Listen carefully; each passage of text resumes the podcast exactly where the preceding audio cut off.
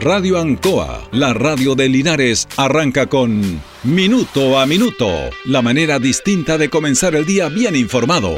Presentado por Óptica Díaz, ver y verse bien. La Veguita del Baratini, Arauco Esquina Hierbas Buenas, el mejor precio y calidad. Lubricentro Maife, todo en cambio de aceite. Consulta médica del doctor Daniel Guzmán, siempre más cerca de usted. Aquí comienza Minuto a Minuto.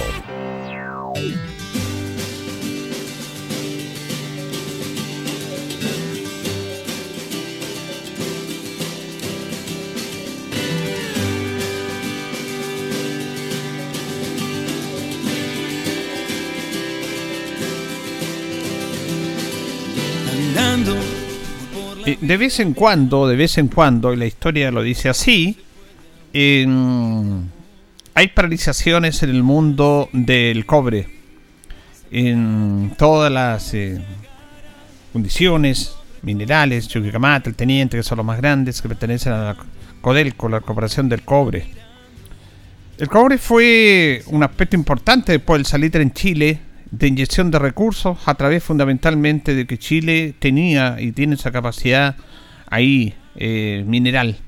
Pero para eso hay que trabajarlo, para eso hay que producir, para eso hay que inyectar recursos, para procesar eso. Eso lo hacían las empresas eh, estadounidenses, que tanto en el salite, en salite más las británicas, y en el cobre, ellos empezaron a invertir acá. Hasta que se logró nacionalizar el cobre en el año 1972. Y de ahí Codelco es parte de un proceso, de un proceso importante de inyección de recursos al Estado chileno. El cobre es de todos los chilenos, pero hay privilegiados que trabajan ahí y que son los sindicatos. Los sindicatos y los trabajadores del cobre están mejor que nunca, mucho mejor que cuando están con las compañías extranjeras tienen muchos beneficios producto de un trabajo que es difícil, que es complejo y que puede atentar inclusive, que atenta contra la salud. Eso es verdad. Pero también están de buena manera recompensados económicamente. Pero ellos han ido mucho más allá, se han metido en la contingencia política de este país. Política. Se creen poderosos, y lo son. Junto con otro rubro también que se cree poderoso, y lo son. Resulta de que ellos intervienen en el gobierno de la Unidad Popular, financiados por el extranjero, parando el cobre, haciendo movilizaciones en bien de la patria. Después intervienen en el gobierno militar también con movilizaciones, con paralizaciones en bien de la patria. Y generalmente sacan sus reivindicaciones. Y es justo que tengan sus reivindicaciones. Pero ellos piensan en ello, no piensan en, en el país propiamente tal. Y claro, dirán, es parte nuestra, pero esta es una empresa del Estado que aporta dinero a todos los chilenos en todos los ámbitos a través del erario nacional. Mire, le voy a contar, eh, usted seguramente hoy día comienza una movilización, una paralización de los trabajadores del cobre sindicalizados, producto del cierre de ventanas. La Fundición Ventanas, que está ubicada ahí en la comuna de Quintero. Nosotros en el año 2010 fuimos a, Quintero a transmitir un campeonato nacional, acompañando a Víctor Zavala, y conversábamos con la gente de allá. Eh, encontrábamos bonito Quintero, está el mar ahí, pero me decían aquí el problema, amigo, es la contaminación.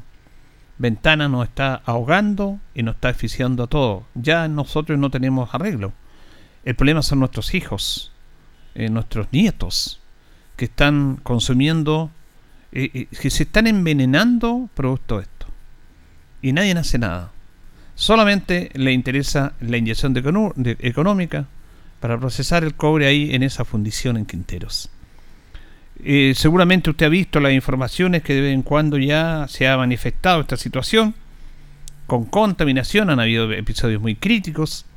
Ahora las industrias y todo se está moviendo en un, me parece bien, en un medio ambiental que hay que respetar la producción no solamente a cualquier precio, sino que la producción tiene que estar evitando contaminar a todo a través de lo que se hace, porque se contamina con todos esos productos en las fundiciones.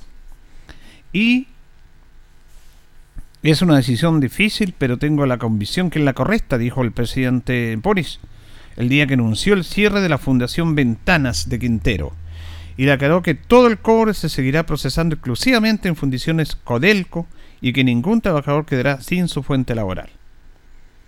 Esto es un proceso que va a ser de entre 5 y 7 años de desarmar ventanas, la fundición, producto de los altos índices de contaminación.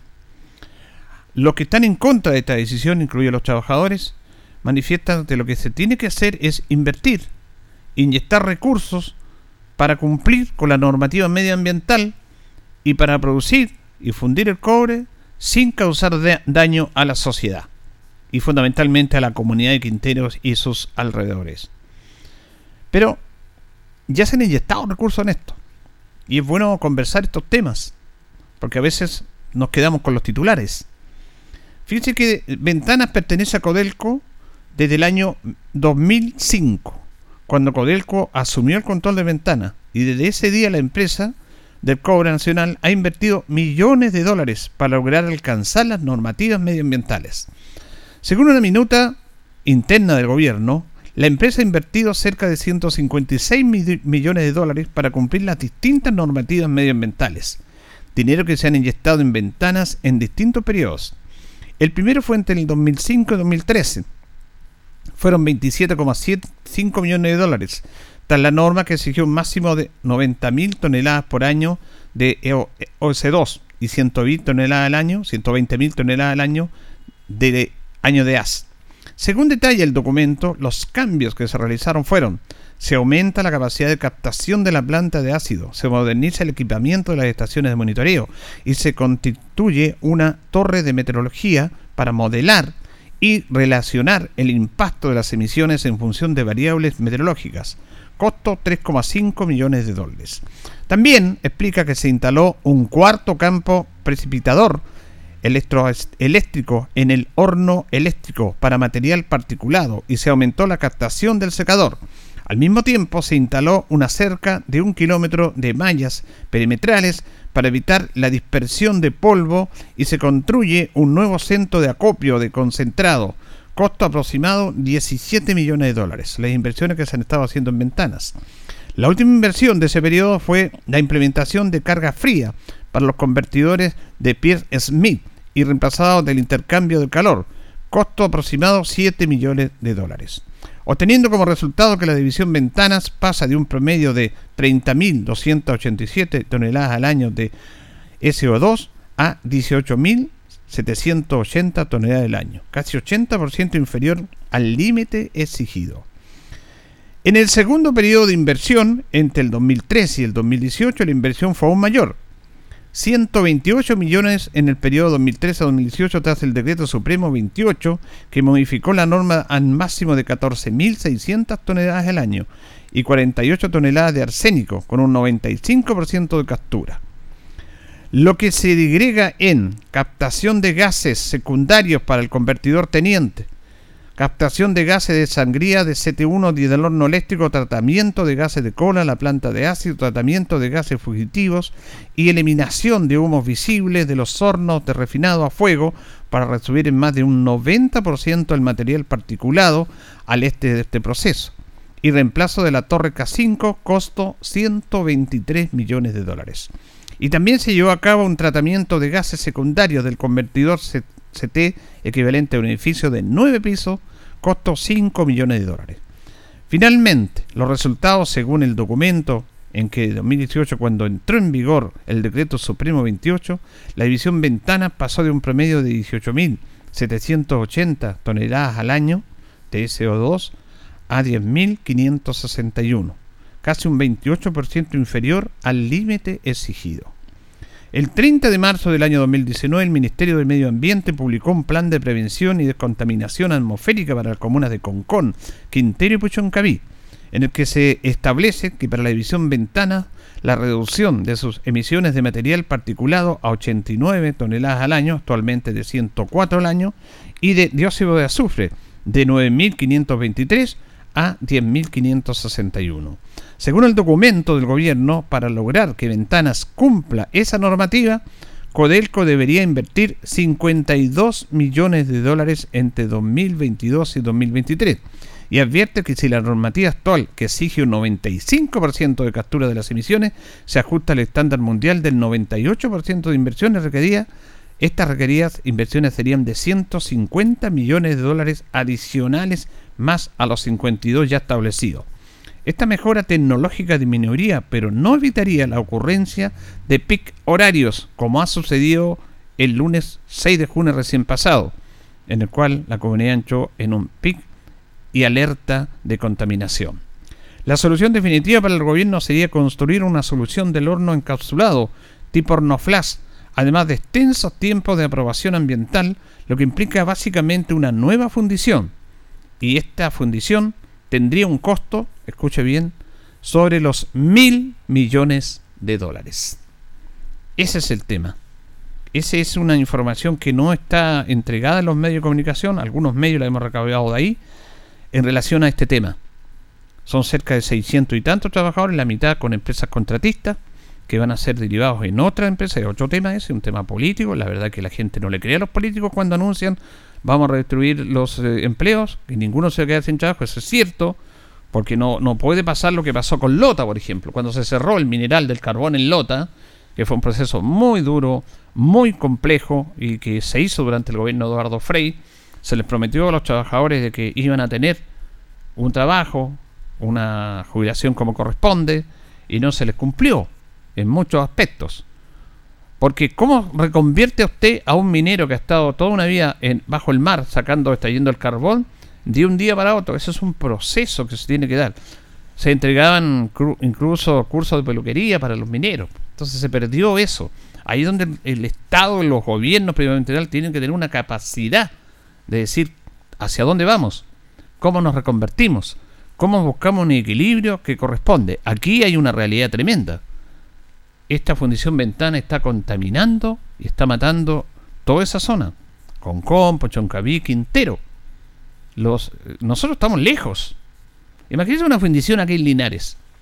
Obviamente que reclamaríamos. Entonces, para cumplir con todas estas normas. Ya se han inyectado recursos, porque dicen, ¿por qué no inyectan recursos para aplicar y para que haya menos contaminación en la emisión de esto? Bueno, porque indudablemente se han inyectado recursos, más de 156 millones de dólares. Entre este año y el próximo año se deberían invertir primero 52 millones en el estudio y después 150 millones más. Son más de 250 millones de dólares en, en este año y en el próximo y para terminar todo lo que tiene que ver con los actos de contaminación, producto de la fundición de cobre ahí, se tendría que hacer una inversión de mil millones de dólares. Es mucha plata. Entonces, ¿qué es lo que hace el gobierno? Cierra esto, se dedica a en otras fundiciones de Codelco que cumplan esa normativa. Y claro, ¿qué pasa con los trabajadores? Se tendrían que reubicar. Esa es una responsabilidad del gobierno que ninguno de estos trabajadores, tanto los que están ahí, que son 300 y tantos, eh, me refiero directamente contratados por Ventana o por Codelco, y los demás que son, porque siempre este país también se divide ese ocho temas, de los contratistas, porque para el Estado y para las empresas es más fácil subcontratar a los trabajadores, a todo el servicio, externalizar los, los servicios para ahorrar plata, ese es otro tema que lo podemos conversar en cualquier momento. Entonces, aquí o se hace la inversión que yo les cuento, y que poco se ha dicho en los medios de comunicación, o se cierra esto, o se, no que se cierre, mire, depende cómo usted logra informar y desarrollar una información para con la comunidad. Por eso los medios de comunicación son súper importantes, porque son los que recepcionan, los que le entregan para que la comunidad recepcione el mensaje que se le está dando. Porque te puede cambiar una información y todos podemos caer en eso. Aquí no es cerrar una fundación, que en rigor se va a cerrar. Lo que es más importante es cuidar la salud y la vida la gente que vive ahí y de las nuevas generaciones que se están contaminando.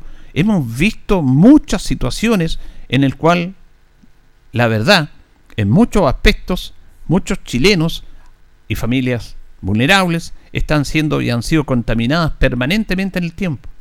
De vez en cuando aparece uno que otro reportaje, sobre todo en el norte, la emisión del mismo cobre, situaciones especiales que se dan en nuestra Chile ha sido incluso cementerio de contaminación de países europeos en el norte para sacar desechos tóxicos y dejarlos acá. Y cercano de eso hay vivienda, hay, hay familia, hay pueblo originario, hay personas, hay seres humanos que se están tragando ese veneno porque un empresario, alguien le, le arrendó eso y les da millones y millones de dólares. Entonces, eso no puede ser. O invertimos mil millones o cuidamos la salud de esa gente que está ahí y de las nuevas generaciones, porque ya el daño está hecho. Si yo me acuerdo perfectamente, por eso me gusta conversar, no es personalizar lo que pasa es que uno ha tenido la suerte de estar en tantos lados transmitiendo fútbol, pero uno fuera del fútbol empieza a preguntar qué es lo que pasa en las ciudades, hace comparaciones, eh, busca alguna explicación. Y cuando hablábamos de Quintero, cómo es Quintero, eh, nos decían, sí, aquí lo ven, el verano viene gente, ahora viene menos gente, pero viene gente, estamos en la pesca. Pero, amigo, nos decía, la Fundación Ventana los está envenenando a todos. Esto fue el año 2010. Y claro, ellos viven allá, uno y nosotros fuimos tres veces a transmitir allá, fuimos dos, tres días, y no nos dimos cuenta de eso, obviamente, estábamos de paso nomás. Pero ellos que viven ahí ya estaban pidiendo auxilio. Y decía este señor, señor de unos 50 años, yo ya estoy envenenado, ya, ya no hay vuelta que darle. El problema son mis hijos, el problema son los nietos, el problema son los hijos y los nietos de los vecinos, de los habitantes de acá, que se están envenenando y nadie hace nada. Usted ha visto reportajes cuando pasaba eso, los hospitales, cierre de escuela. Y claro, aparece eso cotidiano y después se olvidan. Pero ellos están día a día con esto. Entonces, cuando dicen, ¿qué hacen? Bueno, cuando se toma una decisión que hay que tomarla, incluso el gobierno de Villena estuvo a punto de tomarla, vienen estas repercusiones. Y aparecen los trabajadores del cobre. Aparecen los salvadores los que están pensando en los demás. Ellos no piensan en los ciudadanos de esas comunidades que se están envenenando. No piensan en eso. Y hacen paros y paros y paros de acuerdo a sus intereses. Dice estar defendiendo a los trabajadores. Ahí está el sindicato. Yo no sé si han ido el presidente del sindicato que gana millones y millones, eh, que aparece en la televisión, este señor, de, bueno, de, las diferentes divisiones, tanto de Calama como de Chuquicamata y Teniente se han ido ahí a Quintero a ver cómo está la gente. Hagan inversiones. Se han hecho inversiones. Se las he detallado acá. Se han hecho inversiones. Se pueden hacer más inversiones, pero en determinado momento, y volvemos al tema que es recurrente en este programa, hay que pensar en el bien común también. En el bien común. Y aquí el bien común fundamental independiente que una fuente laboral es importante, porque esos trabajadores, esta condición va a ser desmantelada eh, no de un día para otro, no de golpe porrazo, no puede ser así. Es durante cinco años, cinco o siete años se ha dado este plazo. Y tienen que ser los trabajadores reubicados. Claro que es una responsabilidad del CODERCO y del Estado, claro que sí. Y ellos tienen que cumplir eso, en eso estamos totalmente de acuerdo. Pero el bien común es la salud de esa gente que ya no da más. Entonces, no sean egoístas. Los trabajadores mineros no sean egoístas, porque ellos son los privilegiados de Chile. Cuando ellos quieren parar, paran, y paran políticamente para ellos, para sacar millonarios bonos, millonarios bonos, porque saben que si está parado las, las fundiciones, las divisiones del cobre en Chile, son millones de dólares que pierde el país. Por lo tanto, ellos presionan con eso, y eso hay que decirlo, y nadie lo dice presionan con eso porque saben lo importante que es el cobre para Chile y saben lo importante que es estar un día parados y ellos están parados nomás. Incluso no todos porque hay algunos que quieren trabajar pero están en contra de sus propios compañeros de trabajo porque les bloquean las rutas, los amenazan, si no se adhieren al paro. Entonces, ellos saben que negocian y presionan dos, tres, cinco, seis días. Y llegan estos famosos acuerdos de los bonos millonarios. Millonarios. A través de una presión que es indebida y que es una ofensa a Chile. A Chile. Pero bueno, nadie le dice nada. Por lo tanto, nuevamente aparece el poder de los sindicatos del cobre paralizando esto. Deberían estar pensando en la salud de los habitantes de esas comunidades, en la salud de los que ya no tienen ningún remedio, en la salud de los niños que vienen a futuro, que se están contaminando día a día con eso. Y está comprobado, está demostrado médicamente, científicamente, de que hay una tremenda contaminación porque la gente está ahí está aspirando eso. Está aspirando ese veneno que es esa contaminación. Las grandes empresas están lejos de la ciudad, de las grandes empresas invierten. Chile no puede darse la capacidad de invertir mil millones de dólares en eso cuando eso, ese cobre se puede refinar en otras condiciones que las tiene y que cumple con las eh, medidas medioambientales actuales. Otras empresas grandes en el mundo pueden invertir, pero Chile no, no está en esa capacidad. Ya ha invertido. Por lo tanto, se tienen que tomar esta medida. Cuando la gente iba a los hospitales, cuando la gente no iba al colegio, cuando los niños se desmayaban porque se estaban contaminando, ¿qué es lo que decía la, ciudadanía? ¿Qué es lo que hacen? Cuando se toman una determinación, se enojan porque toman esta determinación. Se aprovechan políticamente de esto. Aquí es transversal este tema, no es un tema político o, o ideológico. Claro que es un tema político, es una decisión política que la tomó el directorio de Codelco. El directorio de Codelco. Porque hay un directorio autónomo en Codelco, cuyo presidente es Máximo Pacheco. A propósito, entre paréntesis, me encontré con Pedro Pablo Razuri, director de Codelco. Qué increíble. Este señor ha estado director de ferrocarriles. Yo no sé cómo lo hacen para estar en esos cargos, pero ese es otro tema. Con esto queríamos comenzar nuestro programa. A veces hay que pensar en el bien común. A veces hay que tomar decisiones, por dolorosas que sean. Pero esa decisión tiene que ser tomada no porque yo quiera, no porque me convenga políticamente, no porque tengo un amigo, otro amigo que es empresario. No, hay que tomar una determinación por el bien común. Y aquí el bien común en este aspecto es salvar la salud de esas personas. Le reitero, ¿qué pasaría si esta fundición estuviera aquí en el sector de Palmilla, por ejemplo? Habría trabajo, pero nos estaríamos contaminando y envenenando todos. ¿Qué harían los ciudadanos de Linares? ¿No reclamaríamos eso? Usted dirá, bueno, este señor está hablando algo que no tiene nada que ver, porque esa cuestión es allá en Quintero, ¿qué me, qué me preocupa a mí? Bueno, eso es hablar y entender, eh, y, a lo mejor, bueno, tiene razón, pero es ser poco solidario y, es poco entender el tema. Porque aquí estamos hablando de las personas, independiente de dónde estén. Y que es un problema que tiene nuestra sociedad. En el cual todos tenemos que ser responsables de esto. Todos.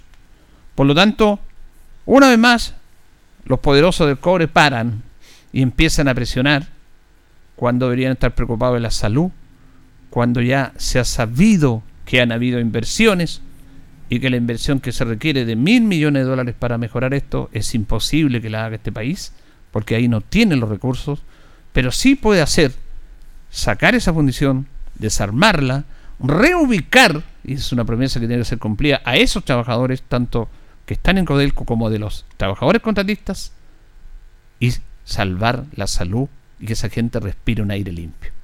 Eso es lo que nos debería preocupar. Eso es lo más importante. Eso es lo más importante. Pero para algunos poderosos de este país empiezan a presionar de acuerdo a sus mezquinos intereses.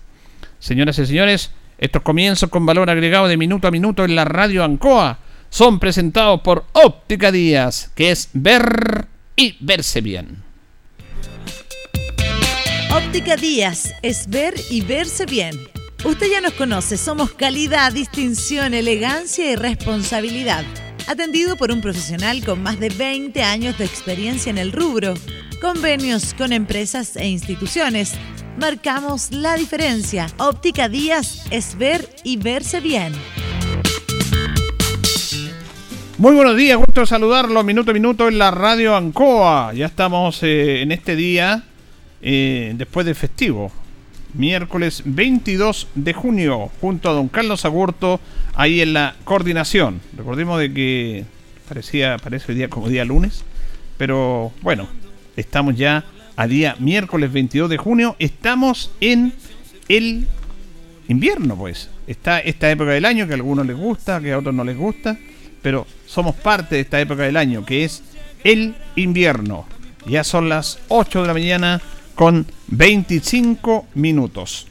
Bueno, vamos a ir a las efemérides. la efeméride del día de hoy, 22 de junio, que son presentadas por nuestros buenos amigos de Pernos Linares. Pernos Linares que está ubicado en Colo Colo 648 el mejor y mayor surtido en perno, tornillería, herramientas, perno de rueda para vehículos, herramientas marca Force, SATA y Total. Atención cercana. Lo esperamos de lunes a viernes de 9 a 14 horas y en la tarde de 4 a 6. Los sábados de 9.30 a 13 horas. Recuerda que pernotecas hay muchas, pero pernos linares, uno solo señor. Vamos con las efemérides de un día como hoy, 22 de junio. En el año 1872 se inaugura la primera línea telefónica internacional que tuvo Chile que unía Santiago con Buenos Aires y Montevideo. En el año 1941 nace el Teatro Experimental de la Universidad de Chile, con su primera presentación en público en el Teatro Imperio de Santiago. En el año 1966 muere Monseñor Manuel Larraín en un accidente automovilístico.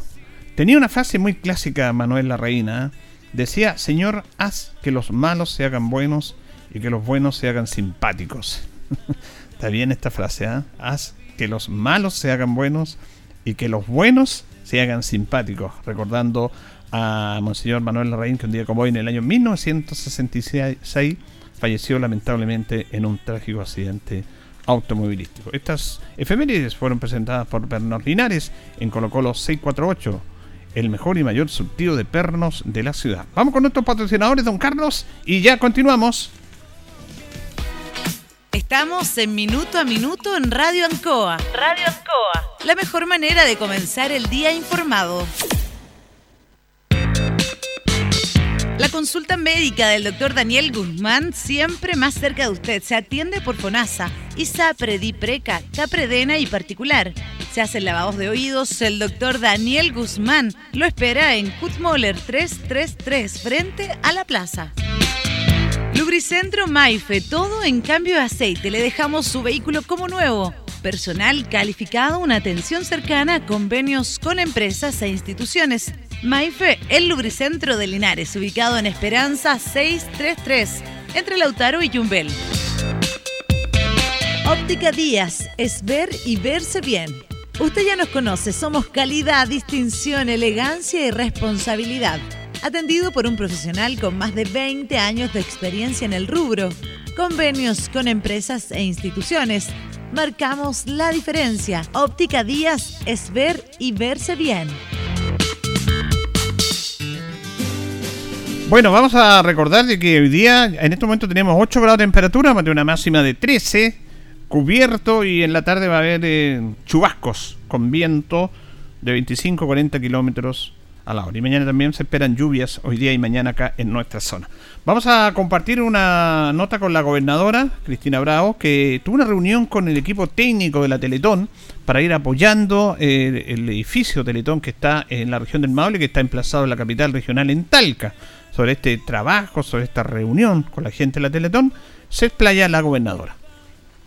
Bueno, contarles que hace unos días atrás sostuvimos una reunión con eh, los equipos técnicos y el director de la Teletón en nuestra región del Maule y estamos visualizando la ampliación de un proyecto en la Teletón.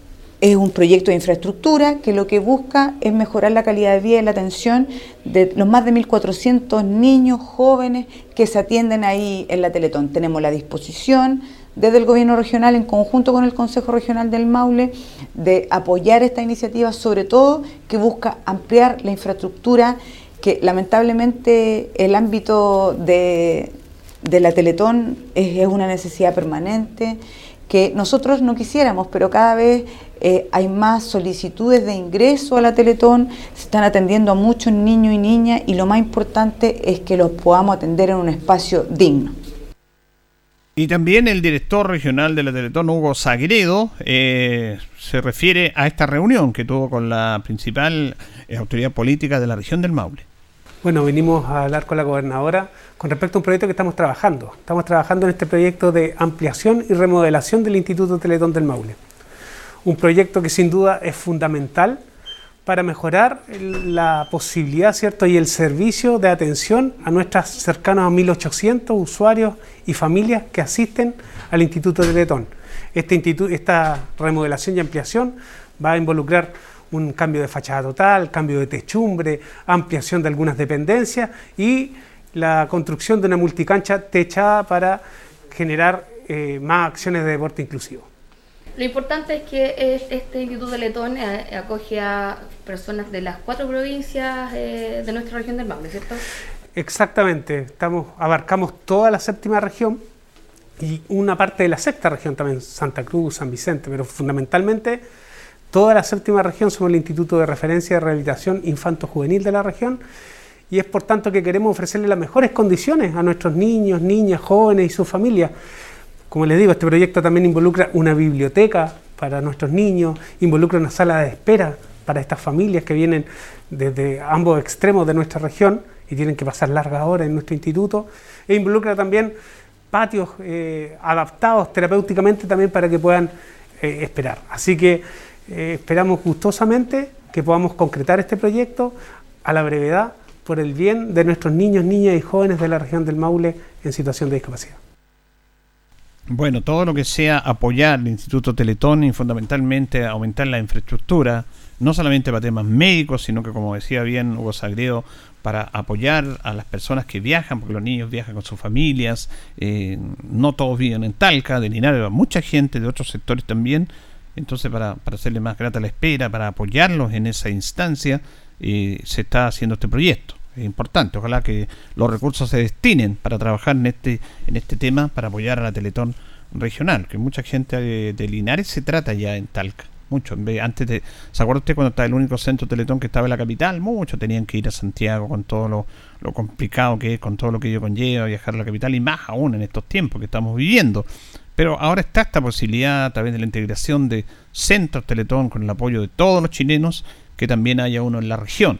Y está hace tiempo este centro Teletón acá en la región del Maule, en el cual se hacen estos apoyos. Muchas municipalidades también de la región del Maule apoyan con el traslado de los pacientes a la Teletón, con vehículos municipales, los trasladan, porque a veces obviamente no están los recursos para estar viajando permanentemente a las sesiones. Hay gente que tiene que estar todos los días, no puede no estar en Talca, tiene que viajar de muchas localidades tienen que ir de sectores rurales a sectores urbanos, y ahí tomar una locomoción, después en el sector urbano tomar otra locomoción, y es un tema complejo, hay que colocarse en el lugar de las personas y de las familias que sufren este problema, que tengan a un niño discapacitado, que no se pueda movilizar como él quiere, y más siendo joven. Entonces, primero hay que agradecer la salud y entender a estas personas que están en ese momento, en esa difícil situación, es por eso que se está haciendo este apoyo, es por eso que reitero, los municipios también cumplen un rol importante, se han firmado convenios de colaboración para con esa gente y para que puedan tratar de ayudar, al menos movilizándolo a las personas de estos lugares que vienen un poco apartados. Porque uno aquí está en la ciudad, que puede ir a tomar un bus, pero hay personas que vienen en sectores rurales, que no tienen locomoción a cada rato, que tienen que salir muy temprano, temprano para tomar una locomoción. Entonces, e, en eso también es importante el apoyo que se hace a través de los municipios de la región del Maule y de todo el país para apoyar en el traslado de los pacientes Teletón. Y la inyección de recursos para este nuevo edificio me parece bien. Y ojalá que se concrete. Depende ahí obviamente del tema de los consejeros regionales y cómo la gobernadora le dé le dé la prioridad a este a este apoyo. Bien, vamos a ir a la pausa, vamos a ir a la pausa. Estamos en la compañía de Blas Carlinares, parabrisas y polarizados, todo en parabrisa, trabajos garantizados. Estamos en Pacífico 606, parabrisas, puertas, lunetas laterales, polarizado americano certificado, lámina de seguridad. Reparamos parabrisas a todo nivel. Usted ya nos conoce, somos Blas Carlinares, estamos en Pacífico 606. Panadería y pastelería Tentaciones y Umbel 579. La mejor calidad y variedad en tortas, pasteles, brazo de reina, los sabores que usted quiera. Todo en empanadas napolitanas, jamón, queso, champiñón y vino. Tentaciones, estamos para servirles. Pernos Linares, Colo Colo 648. El mejor y mayor surtido en pernos. A la medida que usted quiera. Tenemos el mayor surtido de pernos ahí. Vaya nomás con calma y tranquilidad. Ahí lo va a atender Don Freddy y su personal. Pernos Linares, Colo Colo 648. Vamos a la pausa, don Carlos, y ya continuamos. No soy el mejor, tampoco el peor. La hora en Ancoa es la hora. Las 8 y 34 minutos. Empresa suministradora de energía CGE SA comunica desconexiones en los siguientes sectores. Desde el cruce Villaseca hacia el norte, con excepción de los sectores de Miraflores y San Gabriel. Sábado 25 de junio, entre las 10 y las 16 horas. CGE lamenta los inconvenientes que este corte de energía le pueda ocasionar. Han sido tiempos difíciles, de incertidumbre, porque las ventas han bajado, hemos tenido miedo y preocupa no saber cuándo las cosas mejorarán. La pandemia nos ha afectado a todos. Me acerqué a Oriencop buscando una solución y mi sorpresa fue enorme. Entendieron de inmediato mi situación y juntos buscamos la mejor alternativa para salir adelante con mi negocio. Reactiva tu negocio con Orienco. Solicita tu crédito microempresas de 14 millones en 48 o 60 cuotas con una tasa súper baja. Orienco, cooperativa de ahorro y crédito.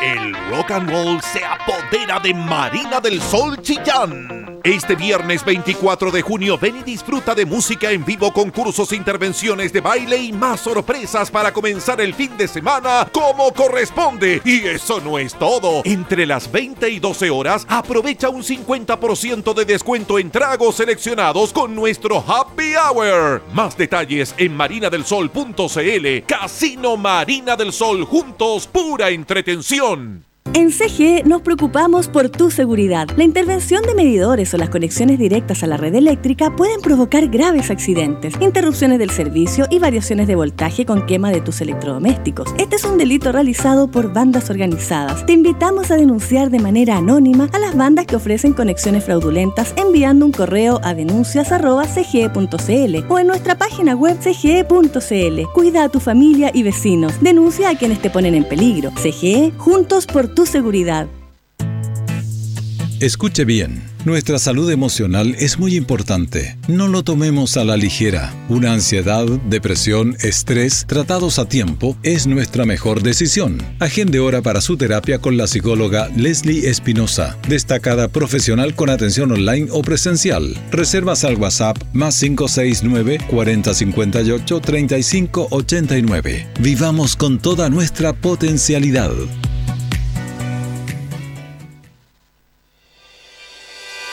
La Municipalidad de Linares y su Oficina de Seguridad Pública le invitan a prevenir accidentes de tránsito, robo de vehículos y especies al interior de estos, para lo cual le recomienda los siguientes consejos. Maneje siempre a la defensiva y respetando las señalizaciones de tránsito. Mantenga las luces encendidas y use cinturón de seguridad.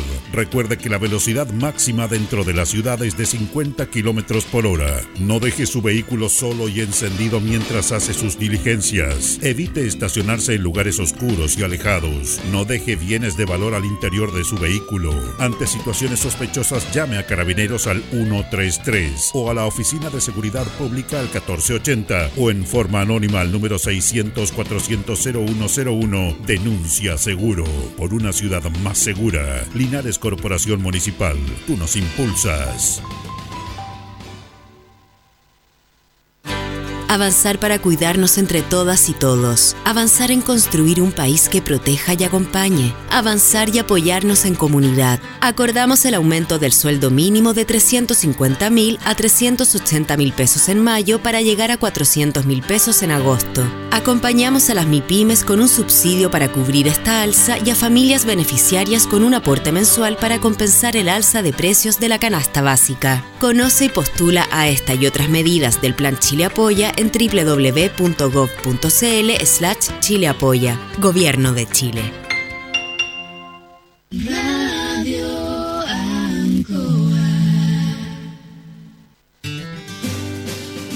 Continuamos en minuto a minuto en la radio Ancoa en esta misión de día miércoles 22 de junio. Nos separan 20 minutos de las 9 de la mañana y vamos a establecer un contacto esta hora con la diputada Paula Laura. ¿Cómo está diputada? Buenos días. Muy buenos días, Julia. Aquí estamos en Parral, en nuestra semana distrital. Ah, ah, ya. Fin de mes eh, generalmente tienen semana distrital ustedes los parlamentarios. Sí, efectivamente a fin de mes, ahí no, no hacemos trabajo legislativo en el Congreso y todos nos tenemos que desplegar a nuestra a nuestras regiones, los distritos. Eso, por supuesto, sin perjuicio de que vengamos otros días. Claro. Ahora, eh, tengo entendido que dentro de Parral ahí, porque usted tiene una oficina acá en Linares, eh, estaría inaugurando una oficina parlamentaria ahí en Parral. Sí, efectivamente, estuvimos estos meses trabajando en la implementación de nuestra oficina parlamentaria Camparral y mañana jueves y viernes tenemos nuestra actividad de inauguración eh, donde vamos a dar a conocer los horarios de atención que van a ser en la mañana todos los días de 9 a 1 y la oficina está ubicada céntrica en, en Parral, eso es entre Pablo Neruda y Balmaceda. Ahí va a estar ubicada nuestra oficina parlamentaria. Bueno, eso es importante porque a veces obviamente no pueden estar siempre los parlamentarios porque están legislando y tienen que estar ahí recibiendo la inquietud de la comunidad a través de este espacio físico. Claro, y, la idea es que, es que nuestros vecinos tengan eh, una puerta que tocar. Ahí nosotros tenemos nuestro equipo, jefe territorial, una encargada de casos sociales también que puede ayudar. Va a estar nuestro cargado en la oficina, que él también eh, es de retiro. Entonces también la idea es que podamos recibir no solo gente parral, sino también de retiro, que es una comuna hermana, y por supuesto cualquier persona del Maule que necesite eh, que nosotros lo podamos escuchar o ayudar en alguna gestión.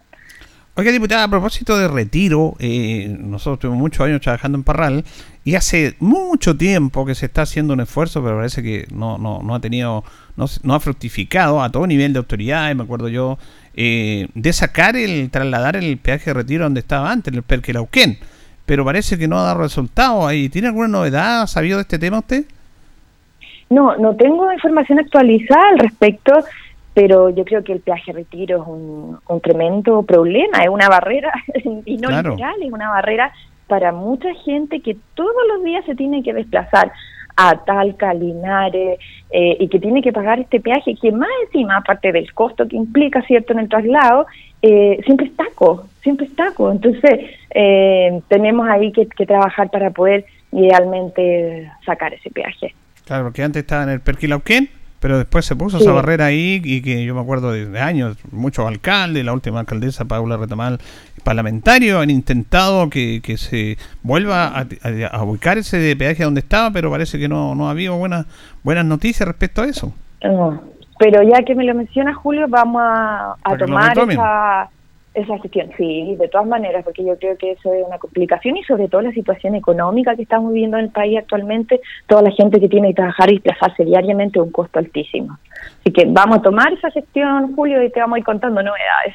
Sí, para que retome, para que retome ese tema, que nos favorecería Sí. a todos y sobre todo a la gente de Parral, porque hay mucha gente de Parral que no solamente, de retiro también, que no solamente vienen a Linares a hacer las compras, hay gente que viene a temas médicos también, en muchos aspectos, estudiantes, que les complica eso, así que sería bueno que retomaran ese tema, diputada. Sí, de, de todas maneras, Julio, yo creo que es necesario, y como te decía, sobre todo la situación que estamos viviendo actualmente en nuestro país en términos económicos. Vamos a hablar un poco de contingencia para pedirle la opinión a usted, eh, fundamentalmente varios temas. Primero, lo que tiene que ver con el anuncio del gobierno eh, de cerrar la Fundación Ventanas, que tiene como, como co- efecto colateral que, bueno, hoy día comienzan un paro los trabajadores del cobre. Y no sé cuál es su opinión respecto a ese tema, que es un tema complejo, porque hay un tema laboral, pero también hay un tema de contaminación terrible para esa gente de ahí, que ponerse en el lugar de esas personas que hace tiempo que estaban y que se están contaminando, que se están envenenando y que nadie se acordaba de ello. ¿Cuál es su posición respecto a ese tema? Mire, para contarte, Julio, y a todos nuestros auditores mi opinión, yo le voy a dar un, un poco de, de contexto, mi experiencia personal. Yo, dentro de las tantas cosas que he hecho en mi carrera profesional, trabajé en minería, trabajé en, en los bronces, eso en, en, en Santiago y en Colina.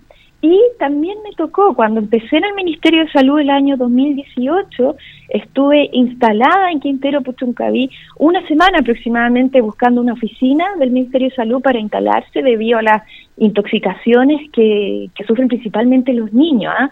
y que es una de las razones, que tuvimos otro episodio crítico de intoxicaciones, una de las razones por la cual el gobierno decidió cerrar eh, Codelco Ventanas, esta, esta fundición de, de cobre.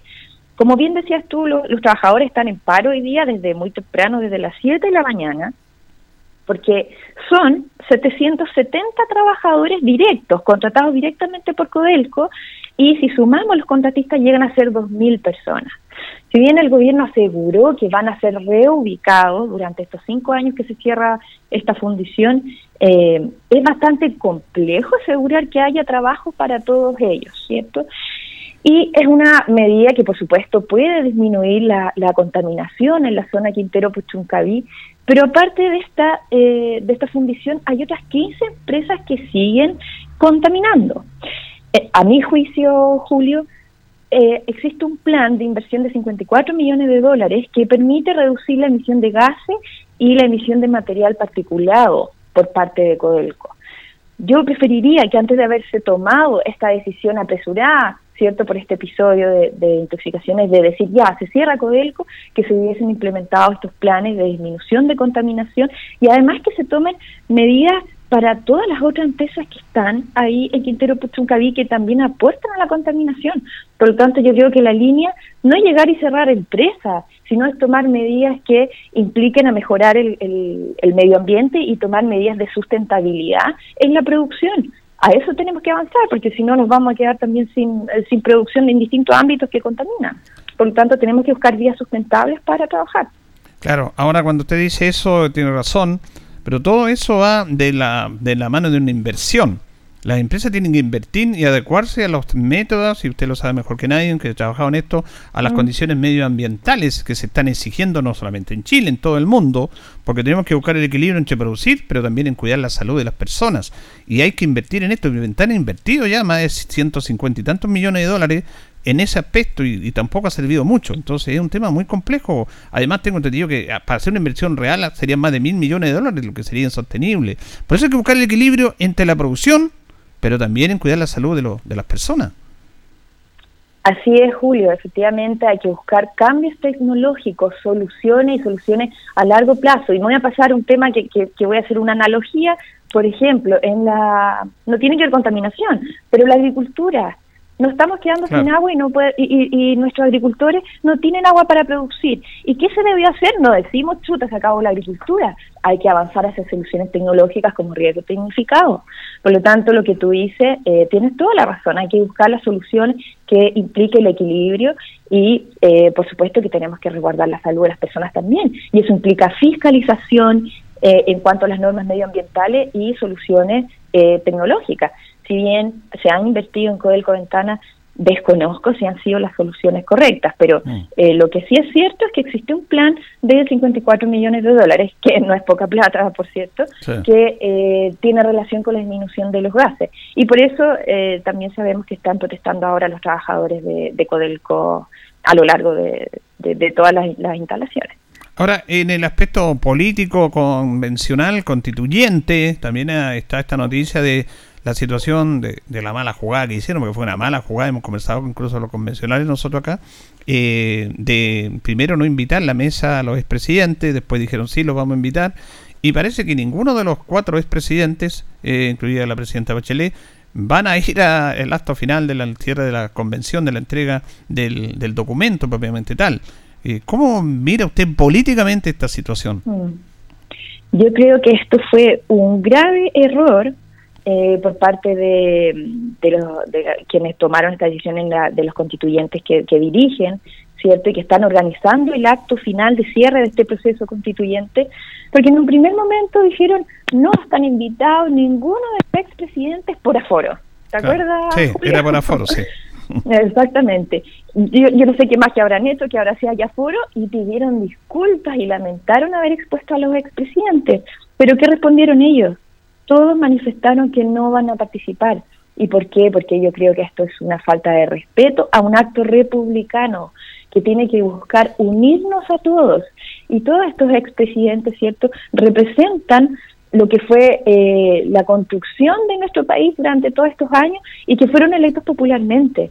Por lo tanto, eh, la forma en que fueron desinvitados y posteriormente invitados es totalmente confuso y, contradictorio. Por lo tanto, eh, a mí, yo, si estuviera en el lugar de ellos, que estoy muy lejos de eso, yo también hubiese declinado participar en este acto que yo creo que, que perjudica todo el proceso constituyente. Claro, que ahí, bueno, eh, dicen que fue un error, pero hay que tener cuidado con eso. yo siempre he dicho, ustedes que son parlamentarios, que son figuras públicas, elegidas por la comunidad, tienen una responsabilidad muy importante. Incluso en las declaraciones que hacen, en, las medidas a tomar, hay que tener mucho, mucho cuidado, hay que pensar, pensar bien. Y aquí, como diríamos en el tenis, fue un error no forzado. ¿ah?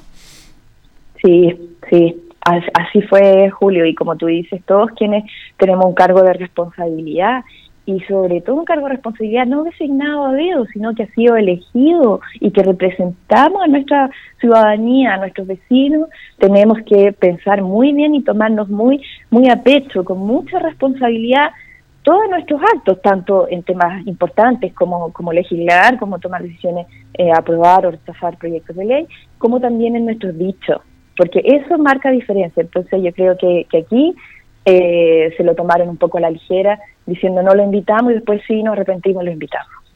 Otro tema que también nos preocupa, que es un tema a nivel mundial, pero que está afectando obviamente a nuestro país, es la crisis alimentaria, la inflación, la alza de los productos, porque todos los productos pueden subir y de repente uno tiene la posibilidad de adquirir o no adquirir un, un producto si lo encuentra caro, un auto, un electrodoméstico, no sé. Pero cuando entra el tema de la alimentación, que es parte fundamental de nuestras vidas, y ahí la cosa uno no puede no elegir comprar o no comprar, tiene que comprar. Y es un tema súper complejo que está afectando a nuestra sociedad. Sí, tal como tú lo dices, Julio, no es aquí la decisión de comprar o no comprar un auto, un televisor, una zapatilla, es alimentación. Y lo que está sucediendo no solo en nuestro país, esto es un tema que, que está afectando al mundo, eh, la seguridad alimentaria. ¿Y a qué nos referimos con seguridad alimentaria? Es tener la disponibilidad de alimentos, así de Claro. sencillo. Y eso se está viendo afectado. ¿Qué, qué está sucediendo?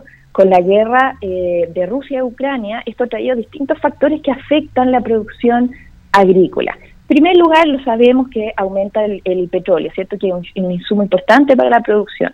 Por otro lado, el alza de los fertilizantes, que ya lo hemos conversado anteriormente, que es una alza tremenda, que dificulta costear la producción a los distintos agricultores, sobre todo a los pequeños agricultores.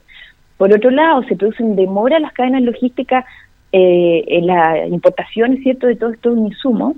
Y sumémosle otro factor más, ya que conocemos sequía, etcétera, ¿cierto? Se están generando restricciones a las exportaciones. Y un ejemplo concreto, India cerró su exportación de trigo. Entonces, ¿qué, ¿qué pasa en nuestro país? Nosotros no producimos todo el trigo necesario para alimentar a nuestra gente, sino que importamos. Por lo tanto, se ve mermada, se ve disminuida la cantidad de trigo que nosotros tenemos. Entonces, ¿qué, ¿cuál es la situación acá y lo que nosotros hemos venido pidiéndole al gobierno, yo que formo parte de la Comisión de Agricultura, que tome medidas inmediatas para potenciar la producción nacional? Por ejemplo, ¿qué he propuesto yo? Que se subvencione la compra de fertilizantes, que se dé un apoyo directo a nuestros agricultores. Y si bien el gobierno ha tomado ciertas medidas como el plan Siembra por Chile, yo lo he dicho en alguna en algunas otras entrevistas, en alguna instancia, hay una medida donde ellos aportan con 200 mil pesos por la producción de hectáreas, pero es totalmente insuficiente respecto a lo que yo he conversado con los agricultores. Una hectárea de trigo puede costar un millón ochocientos, un millón doscientos mil pesos, 200 mil pesos no alcanza. Y bueno, ¿qué, ¿qué otros planes ha tomado el gobierno? Decidió crear una comisión de seguridad alimentaria, Julio. Y esto está compuesto por distintos actores, públicos, privados, que en dos meses más debe entregar un diagnóstico y un plan nacional con medidas a corto y mediano plazo. Y yo insisto, eso es algo tardío porque nuestros agricultores necesitan ahora ya poder cosechar. Hay un montón de hectáreas que no, donde no se, ha- no se está haciendo nada. Por lo tanto, necesitan la ayuda ahora para que no nos quedemos sin pan mañana. Sí, Estaba leyendo una entrevista de Alejandra Sepúlveda, justamente senadora por la región de O'Higgins, que manifestaba que más de un millón de hectáreas están ahí, sin sembrar, sin nada. Es, es muy Así es. preocupante eso. es totalmente preocupante. Y mis colegas, que son de, del sur, de la Araucanía, ¿cierto? que allá se produce mucho cereal, dicen exactamente lo mismo. Lugares donde ellos veían que ya se estaba trabajando el campo, hay un montón de hectáreas que no se está haciendo nada. Y es más, la zona, zona en la macro zona sur, los agricultores, la SOFO, planteó que la producción va a disminuir en un 20%. Y lamentablemente el ministro de Agricultura dijo que eso no es así, que son cifras apocalípticas. Pero la realidad es que no lo es. Por eso necesitamos que el ministro de Agricultura esté presente, que recorra los campos, que hable con los agricultores, porque la ayuda es necesaria ahora, que tengan herramientas de financiamiento que sean con tasas muy bajas y que sean asequibles, porque en este mismo ejemplo de Siembra por Chile, Banco Estado los evalúa para postular y muchos de ellos no cumplen los requisitos. Por lo tanto, esa ayuda no está siendo eficiente. Ahora, este es un tema muy complejo, eh, diputada, porque estamos en una zona eminentemente agrícola, nuestra zona, pero también nos mal acostumbramos que son políticas de Estado, no estoy hablando de gobierno, de Estado, y los gobiernos que estén ahí de turno tienen que tener una responsabilidad porque tengámoslo, tengámoslo bien claramente, aquí se optó por importar y no por sembrar. Aquí en Linares y en Curicó, en la región del Maule, se cerraron dos plantas Llanza. Ahora sí está subiendo el azúcar a nivel mundial. Bueno, se producía azúcar y lo más fácil importar azúcar. Importar trigo, importar todo. Claro, podemos sale más barato, hay menos, eh, hay menos gastos, ¿no es cierto? Pero resulta de que estamos expuestos a las consecuencias que pasan en el mundo entero que la estamos viviendo ahora. Entonces tenemos que sembrar nosotros. Y bueno, todo por lo más fácil, pues. Eh, importemos mejor. Pues. ¿Para qué vamos a, encarecer los costos? Entonces eso es una decisión muy compleja que se tomó y que ahora recién se está dando cuenta que está equivocada. De, de todas maneras, comparto la opinión, Julio, y ahora vemos lo que pasa, porque jamás no íbamos a imaginar que íbamos a estar viviendo una, una guerra, pero cualquier impacto, cualquier evento que afecte a nivel mundial o pues incluso hasta latinoamericano, eh, nos va a afectar en el ingreso de alimentos, para decirlo de una manera sencilla. No es solo la guerra de Rusia y Ucrania lo que está produciendo estos efectos, también el COVID está produciendo efectos en nuestra agricultura. Y por eso nosotros le hemos pedido al presidente Boris y al ministro de Agricultura, lo que hay que hacer es potenciar la producción nacional. Y eso es ayudando a nuestros agricultores, especialmente a los pequeños agricultores. Y ahí es donde tenemos que ponernos las pilas inmediatamente para que podamos tener eh, la seguridad alimentaria que yo le explicaba, que es la disponibilidad de alimentos necesaria. Porque tú lo decías al principio que empezamos a tocar este tema, los precios se están elevando de maneras desmedidas. Por lo tanto, esto es una situación que es crítica en este momento en nuestro país. Bueno, eh, le queremos agradecer de contacto a la diputada Paula Laura eh, con los auditores de Minuto a Minuto en la radio Juan esta mañana de día miércoles. Gracias, diputada, que tenga buen día. Muchas gracias a ti, Julio, y un saludo a todos nuestros auditores que tengan un lindo día. Muchas gracias. Bueno, ahí teníamos a la diputada Paula Laura, seguridad alimentaria. Este es un término interesante, lo había escuchado por ahí. Eh, cuando no tenemos seguridad alimentaria, está complicada la cosa. Y es un tema que lo hablaba muchas veces. ¿eh? Esto comienza con el sistema de libre mercado de los años 80, de querer importar todo, de cerrar fábricas. ¿Para qué producimos acá? Chile producía de todo, ¿ah? de todo, hasta vacunas. Eh, televisores, automóviles, fábricas importantes de ropa. ¿Para qué hablar de la producción agrícola? El campo era nuestro principal sustento en ese aspecto. Bueno, pero se empezó a importar, a cerrar fábricas, a no pagar sueldos a trabajadores. Lo más fácil era importar. ¿Para qué vamos a sembrar? se cerraron dos llanzas aquí en la región del Maule. Dos llanzas se cerraron. Que no era, no era rentable. Ahora está hablando que el azúcar está subiendo. Estamos importando más del 80% de nuestro azúcar. ¿Y para qué hablar de los del trigo? ¿Para qué hablar del trigo? De los temas. Porque no se está sembrando. Porque tampoco, si no hay una política que apoye. Eh, India está cerrando la exportación de, de trigo porque ellos están asegurando el alimento para sus ciudadanos. Ellos están sembrando en vez de exportar eh, están asegurando ellos la seguridad alimentaria de sus ciudadanos, que son más de un millón, perdón, de mil millones los indios, es impresionante la cantidad de habitantes que tiene. Entonces, ahora nos estamos dando cuenta de estas situaciones que nos han estado perjudicando, de estas políticas que nadie, nadie cuestionó y que lamentablemente le están haciendo un daño tremendo a nuestro a nuestra sociedad. Nos vamos, nos despedimos. Eh, la compañía de Blas Linares, parabrisas y polarizados, todo en parabrisas. Trabajo garantizado. Usted ya nos conoce, somos profesionales para usted. Blasca Linares. Estamos en Pacífico 606. También Pernos Linares. Colocó los 648. El mejor y mayor surtido en perno, tonillería, herramientas. Estamos ahí en Colo Colo 648. La mayor cantidad de pernos, la mayor variedad, hecho las medidas, están en Pernos Linares. Panería y Pastelería Tentaciones. John Bell 579. La mejor calidad de variedad en tortas, pasteles, brazo de reina y los sabores que usted quiera. Ya viene agenda informativa, departamento de prensa de Radio Ancoa para que usted quede informado. Nosotros junto a don Carlos Agurto le agradecemos su sintonía y nos reconcharemos si Dios quiere mañana. Que pasen bien.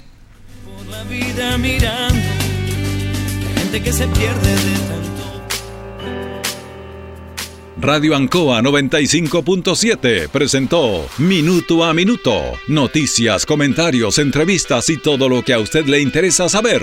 Minuto a Minuto. Gracias por su atención. Las opiniones vertidas en este programa son de exclusiva responsabilidad de quienes las emiten y no representan necesariamente el pensamiento de Radio Ancoa de Linares.